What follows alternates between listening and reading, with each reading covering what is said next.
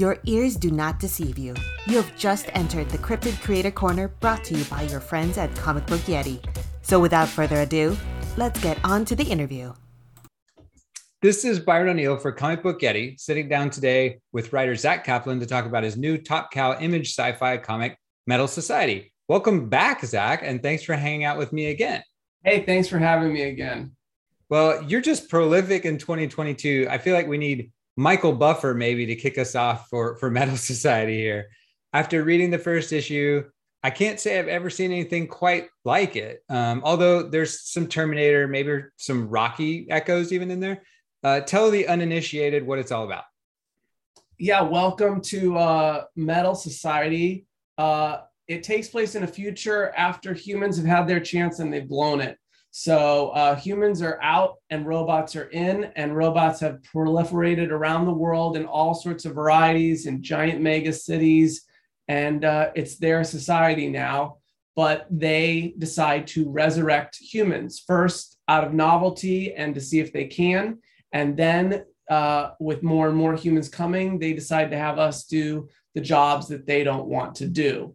And ultimately, the story centers around this social divide and a sort of culture clash that culminates um, with a fight. We follow a young uh, woman who, a young human woman who's come into this world, and she comes to realize that she is part of a world that thinks that she is lesser, and she wants to be uh, treated equal and be part of this uh, society. She wants all humans to be part of it. And so uh, the only way to prove her mettle, so to speak, is to um, put on the gloves and um, and go into the ring uh, against uh, a, a, robot in an MMA style fight. So I've been describing it as Blade Runner meets Rocky because it's this imaginative sci-fi future world uh, centered around a very uh, charged um, uh, boxing slash MMA style fight. Well, science fiction uses forward narrative elements, usually blending different topographies and technologies you know, to really talk about things that are happening in our world today. So, what is happening in our world that that's gotten your head, that's got you wanting to to kind of reference those things in a futuristic boxing story? Yeah, several things. First, I think you know there's obviously some fun in the uh, humans come and uh, they're doing the jobs that the robots don't want to do, uh, and the robots are afraid that humans are going to come and take their jobs. And there's even a layer in this story that the humans start to leverage and win the opportunity to do more jobs and more work that the robots were doing. So there's this real fear of the other. And um, we have that with technology right now. We're, we're afraid of technology coming to replace us, AI, robotics. Uh, you hear all the time. So this is kind of inverted on that um, premise. But I think also um, the robots in this society are human in nature. They're humanesque, they're humanoid, uh, many of them. And so by making them human esque, you have uh, a kind of an allegory for the fear of the other and for um, how we kind of divide our own populations and our own societies and um, you know fear those and uh, and and don't allow everybody to be part of the society together. So definitely that's one major sandbox that we get to explore here. The other, um, uh, it's also about tribalism. And right now we've seen a real um, element in society where everyone is going off to their corner and no one is talking to each other and we're all ready to fight. And the fight is almost for entertainment's sake. And so um, this story definitely taps into those layers about how um, tribalism and um, public fighting, um, what that does to society. Um. so we screwed up the planet. Robots have become evolution's natural extension. There's nothing new there. So why would robots be dumb enough to bring us back? They're human-esque. they're they're that yeah the idea is that they're like they're like us. And so um, why would they be dumb enough in the same way that i'm watching videos and seeing what they're having robots do and they're training robot soldiers and you kind of go and the AI, you know, you've got analysts coming out saying we're working with AI, but the AI is getting smarter than us and it's threatening us, and all sorts of, you know, you kind of you hear all these warnings from the, and you kind of go, well, why are we doing this again? Um, but the truth of the matter is that that sometimes humans pursue scientific endeavors and technological endeavors to see if they can. I mean, this is this is straight out of Jurassic Park. Get, can we get uh, uh, um, oh, what's the what's the actor's name? Um, Jeff Goldblum. Yes, Jeff Goldblum. Can we get Jeff Goldblum here to, to talk about chaos theory? I, you know, this is um, the robots are human-esque and they dare to wonder if they can, not thinking about the consequences, and then they have. And here we are, and what comes next. And um, so it's it's it's that's the beauty of of doing it this way. I think a lot of times we see robot versus human stories where the um, when the robots are in power, they're robotic. Um, you know, when you think about the Matrix, when you think about Terminator, when we're the underdogs, we're up against something that's not very human. Uh, when you see stories where the where the robots are very human, usually they're the underdog. You know, I mean, if you look at something like Chappie, or um, you know, there's a there's a string of of robot stories out there where the robot is new to the world and an underdog. But when you have this power dynamic and then you cast the robots as human in quality, it, it creates some interesting uh, opportunities in the story.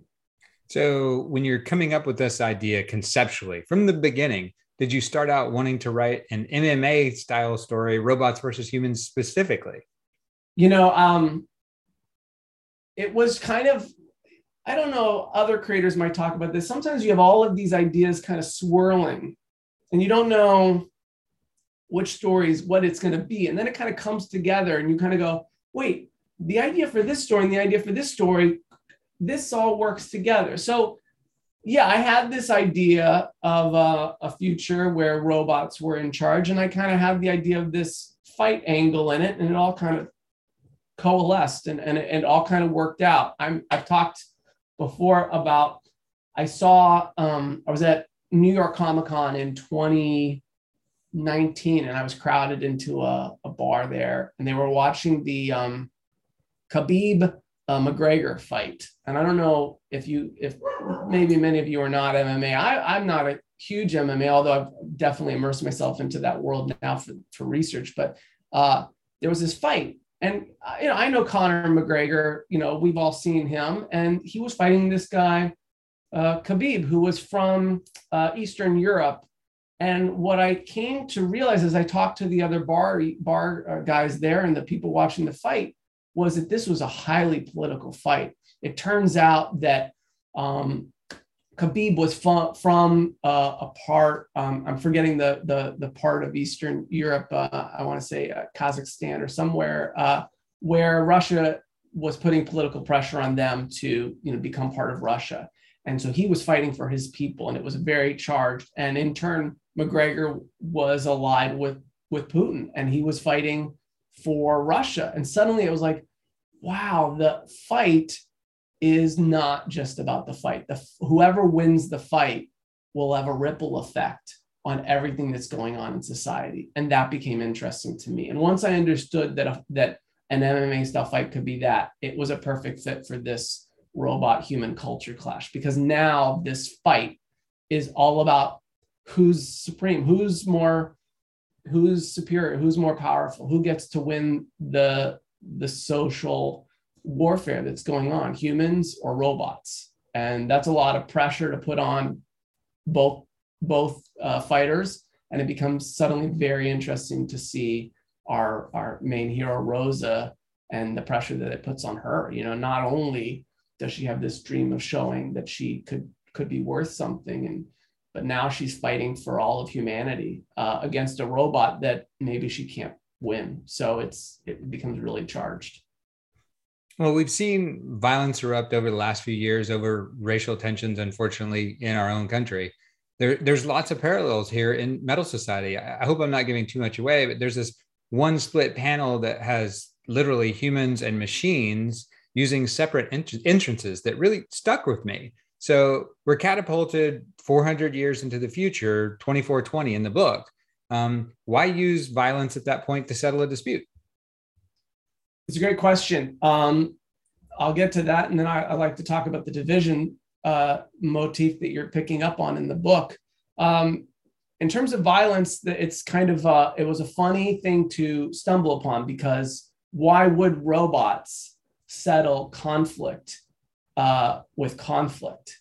But uh, it actually comes out of recognizing that there are certain conflicts that have no algorithmic or mathematical solution that both there are there are two possibilities that could exist and because when you hear two arguments for something those arguments if you apply the right subjective quality to them they could they could both be right and so robot society has decided also since robots can just simply be rebuilt and they don't die that fighting is just an easy way to resolve it. It's a natural way. I mean mother nature uses fighting all the time.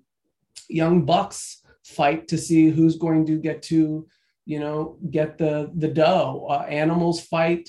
Um, fighting is part of evolution. It's part of um, it isn't it is a natural way to solving conflicts and humans fight too what's negative is when we fight for power when we when the fight becomes not about solving something, but the fight becomes about maintaining power, when the fight becomes about entertainment, when we're when we're not using the fight towards any sort of conflict resolution, but just fighting for fighting's sake. Um, and so there's a lot of interesting commentary and interesting questions about what it means to fight and what it means to resolve conflict. Um, definitely, we're coming into a society in this robot human world that's divided. And so we look for every opportunity to show that division and to show. Um, show you know show that here are the humans on one side and here are the robots there's lots of parallels i mean even from the design visually how we approach layouts sometimes we'll do um, the same layout inverted for one for the robot, one for the human, or we'll show um, certain aspects of the human's life, and then we'll show certain aspects of the robot's life, and they're mirrors. You know, we're seeing the robot's life and the human's life in the same layout in the same kind of way, but subtle differences, just to show that even the cover, you know, the main cover by um, um, Guilherme and Marco Lesko, it's the two the two fighters divided. So division and showing showing a divided society was was really important for the for the theme, for the motif, for the energy of the piece. Well, let's talk about the art. Um, Guilherme Balbi, he's on the project, and I noticed he adapted the original Alien screenplay for Dark Horse. So Metal Society, in that same vein, feels very cinematic with these, to me, alternating really epic, high tension, dramatic moments that transition into these tighter emotional sequences. So you get a, rooted into the landscape sometimes with these scenes that are just over a character's shoulder, which really stuck out to me. So talk to me about working with him. Yeah, uh, he's great. Uh, you know, that was what uh, his work on um, Aliens was what what stood out to me and made me think that he was perfect for this project because here he is doing something that's dark in tone, that's cinematic, that is character driven, that's world building. And uh, the other impressive thing is he's he's relatively new to comics. He's done a few things, um, but um, he's kind of come out of the gate really, really strong. Uh, I expect to see a lot of exciting things from him, and um, you know he really understood um, the the the point of the what we're doing here and the, the vision and he brought you know a lot of energy to it to the pages and um, you know his characters are, are just his character work's fantastic. He really brings rosa to life and he really brings the robots to life. Um, so um, he, he was just a natural fit and uh, and it was just a great collaborative process. Um, and then marco lesko is our colorist. And uh, you know i was drawn to marco's work by another great sci-fi comic that he's been working on which is blade runner. And you know he really captured the dystopian tones there and the lighting and the the nuance. And i thought he was just um, you know, this book has a lot of grit. This book has a lot of um, it's not a clean science fiction world. It's a it's a very um, messy science fiction world, and so he brought that energy to it, and um, together they made a just a, really breathtaking book. It's it's really gorgeous artwork. Yeah, I was impressed with Marco's work as a former concert and theatrical lighting designer myself. I really enjoyed how he visually separated the the robot and the human experiences kind of in the same world. So, how much direction did you give him with with the colors? You know, I'm a very collaborative creator. I really like to create lots of dialogues and and and and throw lots of questions out on the table. So we we all talked a lot about you know what look it's going to be we talked about certain color palettes being for the robots obviously and certain color palettes being for the humans and then when we would invert that to kind of play with the the reader's um, expectations so yeah there was a lot of a lot of um, strategy and thought that went into how it was going to look and you know it's not what it's not we're not doing a minority report here. We're getting a little messy, a little uh, a little grimy. I mean, there's different worlds in this world. There's the robot city and the human settlement. What are going to be the the differences in tone between those and between the humans and all the robots? And are they all the same? Do they all look different? Let's show that they all look different to show that they've kind of come together as one group. So yeah, there was lots of world building and colors was a, huge part of that. And, and Guilherme's work was a, a, huge part of that. And um, it was really, you know, a great experience. Um, yeah. Yeah, I'm kind of sensing a theme in your books here with with making it hard for the letterers though, because Troy Peteri's he had a task in front of him, but it it's some of the most diverse in terms of a color range I've ever seen in word bubbles in a book. It's not distracting in the least. No, it, you know, I remember talk, telling Troy what we were up to here, and he, he was like, "Oh wow!" You know, he was excited and up for the challenge, but a real challenge for a letter because we we set out to create different word bubbles for the robot culture and the human culture to show the dichotomy, to show the division. And then not only that, but we also played with the idea that the robots, each robot might sound different at different points. And then you layer on top of that, there's there's voiceover narration. The the series opens with the fights. You have the announcers announcing on the fight. So there was so many different aspects to the lettering, and yet, um, you know, to Troy's credit, he um, brought a real cohesive uh, and creative uh, element to the letters, and it, it really it just elevates the the book. It's great. So, if I'm reading it correctly, it's slated to be a five issue miniseries.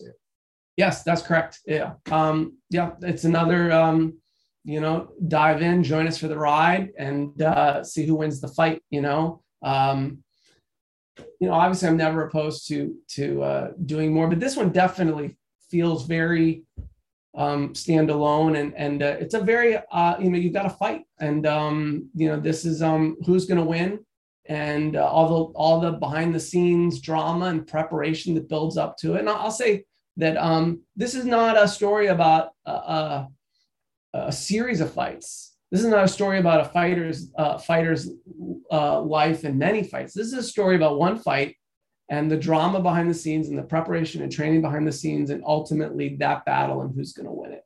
Um, so it definitely feels very very contained, exciting, and just uh, you know uh, dramatic. So yeah, five Dolph issues. Lundgren, Rocky Four. Yeah, hundred percent. Yeah, it's a pretty epic book by design. So, what do you ultimately want to to leave us with at the end?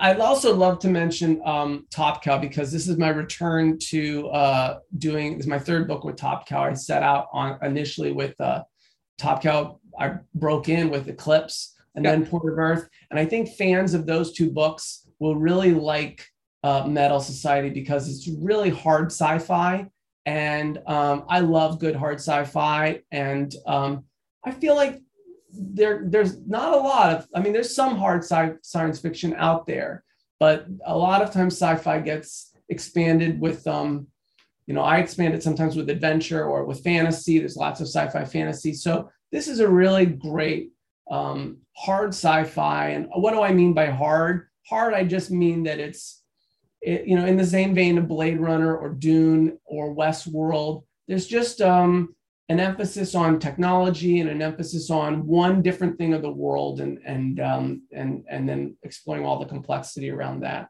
And so, I, yeah, Top Cow was a fantastic. Uh, um, collaborator on this and a great partner. And I'm excited to be back with them for another book and, and through Image is obviously it's always a always wonderful to see the the the infamous eye on your book and um, yeah so i definitely want want readers who have enjoyed my previous work or if you haven't and you want to try this out try it out too. But um, it's definitely worth mentioning the um, the great publisher. Yeah. So after working with a publisher on a couple of books now with eclipse and port of earth how much leeway do they give you? Or is, is it kind of now like off you go mate. We know you're good. In some ways. I mean there's a um yeah i mean i think that's pretty natural. And i think probably you'll hear most creators say that you know in the beginning of any um, collaborative process. You're feeling each other out and working together but there's definitely lots of communication. And um you know third book with uh, top cow um yeah we're all firing on full cylinders. And um this gives us the flexibility to to really focus on what what we're doing and what and they focus on what they're doing. And and yeah it's great. We've got some gorgeous covers you know and i think the um being able to bring that you know covers in and just um we did a fantastic trailer for uh, metal society that's out on if you go to images youtube it's just uh, fantastic we did that with more frames animation so yeah once you get comfortable in a collaboration it gives you the chance to really expand um, what you're doing and branch out well, let's get to know Zack a bit as a as a writer coming into the comics game with like a film school background. You know, um, how does that change your approach to storytelling? Well, it's a good question. I mean, I I love first and foremost. I mean, I I yes, I I um, studied film for a very long time. I went to USC Film School for for writing, and I came out and I wrote lots of film and TV specs and had a, several things go around town in development. But I also grew up reading comics and I loved comics and I um, got away from them a bit in high school and then fell back in love with them in college. And I always thought it would be amazing to do a comic book. It was kind of always a dream of mine. I think what I've come to realize is, um, you know, when I did Eclipse, then I realized, oh, like there's this whole world. I mean, you just, whenever anyone does their first comic, you realize the world of comics. And so suddenly I wanted to be do more of this and be a comic creator. And it's very different than film and TV. Um, you know, there's lots of parallels in the sense of a good a good concept's a good concept. You know, um, there's cinematic qualities that have their advantage. Good character work, good storytelling is good storytelling. But um, you know, it's a completely different medium. You know, a collaborative process with artists and um, understanding the nuances of layout and the nuances of spacing. Um, and so, you know, I, am still trying to learn as much as I can and, and use the, the medium to, to be a better storyteller. And um, yeah, it's, uh, yeah, there's some things I bring in, I guess, from my, from my writing background and film background in, in, maybe maybe you'll notice it in in my concepts or maybe the, the way i approach covers or approach certain moments that might feel cinematic in nature but i think ultimately you know i, I try to think about what what makes good character drama. What what's a character what's a you know beyond the hook which i enjoy coming up with and i, I, I you know i like a good a good high concept. But what's what's going to make people really connect to this character? You know you look at metal society here's this young woman bo- born into the world and it was important to start her off and show that she just is she just wants to be a part of the the robot world. And then she's told no here's your place. And it's a very we, we can all I, well I hope that if we if we don't have that life experience that we can all at least relate to that experience and empathize with that experience and recognize the, the parallels and recognize the emotions that go uh, with that and i think she's a she's a really heroic and brave and courageous character. She's a joy to write. She's one of the strongest uh, female characters that I think I've written, and she's just a badass. She she faces these challenges head on, but you can sense apprehension and vulnerability when she does. You know, she's not talking the talk; she's walking the walk. And so, um, yeah, I think you know, trying to approach story from character and trying to to to bring all of that. Um, that's where my mind is that despite a film background. yeah. Yeah, well, that character Rosa has a very loaded name. I mean, obviously, one would think Rosa Parks. Was there any intent behind that? Um, it was something that came to mind, yeah, and I thought I, I, thought it was a happy accident that I would leave in place. Um, yeah, I mean, here you have another um, African American woman who's leading the charge against uh, a, a, society that's telling her she can't uh, do something, and and she's a fighter, and she inspires, uh, you know, her people, and so yeah, it was something that I thought this is a uh, happy accident that I, you know, it's it's something I'm gonna. I'm not. It's not. It's not. I'm not interested in drawing a, a, a direct parallel in the book. I'm interested in leaving it open to interpretation. And if someone says, "Hey, was she named Rosa for a reason, or what is the nature of this?" That's open to interpretation. But um, okay. obviously, there's um, obviously there's a parallel there. Yeah. Yeah. Well, I know you have a lot going on right now. You just released Breakout recently with Dark Horse and you're managing adaptations of Eclipse and Port of Earth. Are there any other projects that you've got going on 22, 2022? I know you're busy. You can you can throw out teasers, or do we need to keep it on the download right now? I'll throw out a teaser, especially um, considering when we might um, be um, putting this out into the world. I've got a Vault book uh, that's about to be announced, if it has not been announced any day now, and um, it's uh, with John Pearson who's the Eisner Award winning um, digital artist who uh, collaborated on uh, Ram's uh, Blue, Ram V's Blue in Green. And uh, um, also, they did Batman Urban uh, Legends with uh, Anand. And John Pearson's just a, a breathtakingly gorgeous artist. And what we have coming your way is, is just, I'm so excited for everyone to check that one out too. Um, and so that is right around the corner. And um, and then I have a, another uh, Scout book with Scout Comics that's on the way, and uh, that'll be coming later this summer. That's already been um, uh, mentioned loosely in, in corners of comic uh, world. So uh, that's I'll, I'll, tease at that, but that's it um, for now. Okay. Well, last question: Are you a dog person? Because I think I heard a dog. Oh yeah, did you hear? Yes, I it's have. Okay. A, I mean, I love dogs, so. Yeah, I have a uh, an eight year old uh, golden doodle. Uh, nice. I'm I'm allergic to dogs, but I love dogs, and so uh, we got Bentley. Um, uh, his whole litter was named after uh, cars. So his sisters were, I think, named like Porsche and Mercedes. Uh, but uh, he's Bentley, and we liked it. And um, so, yeah, he's spoiled rotten. He's made me a better parent. And, he's uh he's uh i think uh, there's like i don't know if anybody knows about golden doodles i do a little all, bit yeah there's all these um videos and memes online about how needy and demanding golden doodles are uh like really uh gar like garfield the cat level uh uh like wow. where's where's my food where's my attention i'm cute and i know it give me stuff so yeah i have a, a dog and that's that's that's my dog world. Well, Zack, I want to thank you for visiting with me today again. It's been a pleasure getting to learn a little bit more about Metal Society and your process behind the book. Um, shipping delays, what they are, when can we see that on shelves? Yeah, Metal Society is set to come out May 4th, which is super cool because uh, May the 4th be with you. We'll be sharing uh, some uh, sci fi energy with whatever's going on in the Star Wars landscape on, on May 4th.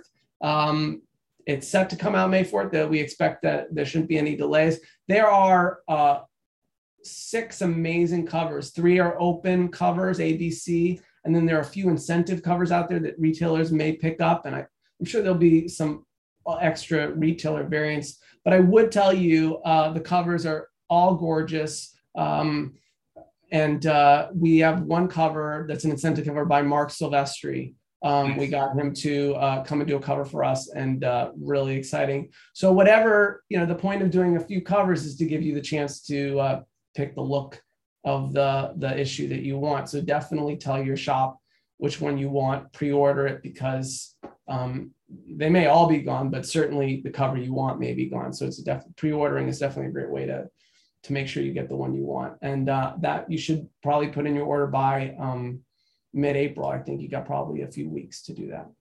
Okay. Well, this is Byron O'Neal on behalf of all of us at Comic Book Yeti. Thanks for joining me today, Zack. Thanks everybody for tuning in, and we'll see everybody next time. Thank you. This is Byron O'Neal, one of your hosts of the Cryptid Creator Corner, brought to you by Comic Book Yeti. We hope you've enjoyed this episode of our podcast. Please rate, review, subscribe, all that good stuff. It lets us know how we're doing, and more importantly, how we can improve. Thanks for listening. If you enjoyed this episode of the Cryptid Creator Corner, maybe you would enjoy our sister podcast, Into the Comics Cave. Listen and subscribe wherever you get your podcasts.